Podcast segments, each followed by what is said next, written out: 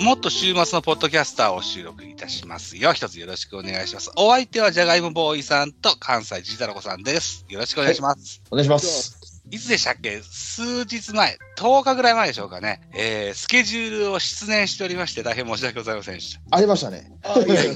タラコさんの財布のチャンネルでねにじかんくらいライブなんちゃらかんちゃらいうのやりましたね。何何ドラフトの話ですよね。前回なんかやったんですよね。うん、はいはい。あったあった。でえっとあの方スタイフの人気者のあの方なんて言いましたっけ、マルゲンさんマルゲンさんも出てくれましたね。はい。ほうそうやそうやそうやそうや。ね。はい。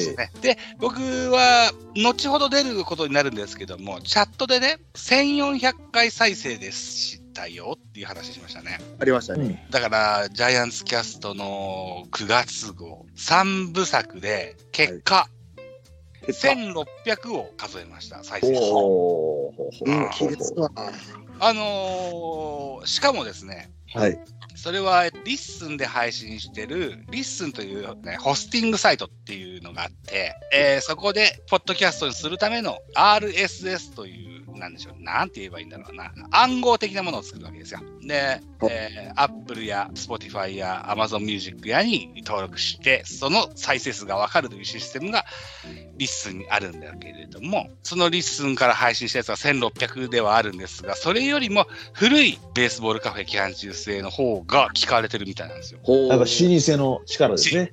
今までやって老舗のやつね、うん、でじゅうがつから深夜球トークベースボールカフェベカフェに統一するんで、うまいことをこうリスナーさんが移動してくれたらどんどんとトップに近いところにに番組あるやつが一本化されるから、単純に考えてかけるにになれば相当トップだと思うんですけどね。ほーはい、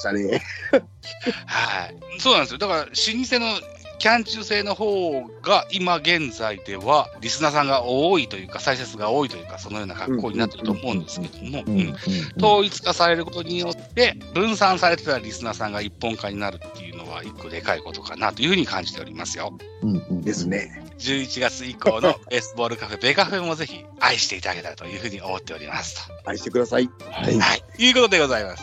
もっと週末のポッドキャスターでございました。ありがとうございました。ありがとうございました。ありがとうございました。